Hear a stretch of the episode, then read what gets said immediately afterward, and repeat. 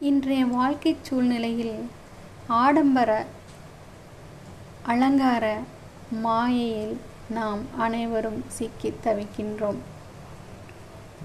இளைஞனே உன் கையில் தவழும் அந்த ரூபாய் நோட்டை ஒரு முறை முகர்ந்து பார். கண்களை மூடி புலன்களை குவித்து அதன் வாசனையை முகர்ந்து பார். அதில் உன் பெற்றோரின் வியர்வை வாசனையும் அதற்காக அவர் செலவழித்த இரத்தத்தின் மனமும் அதை பெற வடித்த கண்ணீரின் நறுமணமும் தெரியும். நீ செலவழிப்பது பணத்தை அல்ல பெற்றோர் சிந்திய இரத்த துளிகளை. என்பதனை புரிந்தால் போதும். நீ சிக்கனமாக பணத்தை கையாளத் தொடங்கி விடுவாய்.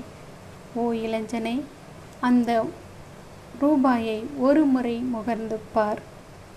இந்த சிந்தனையை நமக்கு அருளியவர் மேதகு. இறையன்பு ஐஏஎஸ் அவர்கள் அன்புள்ள மாணவனே என்ற நூலிலிருந்து உங்களுக்காக இன்றைய சிந்தனையில்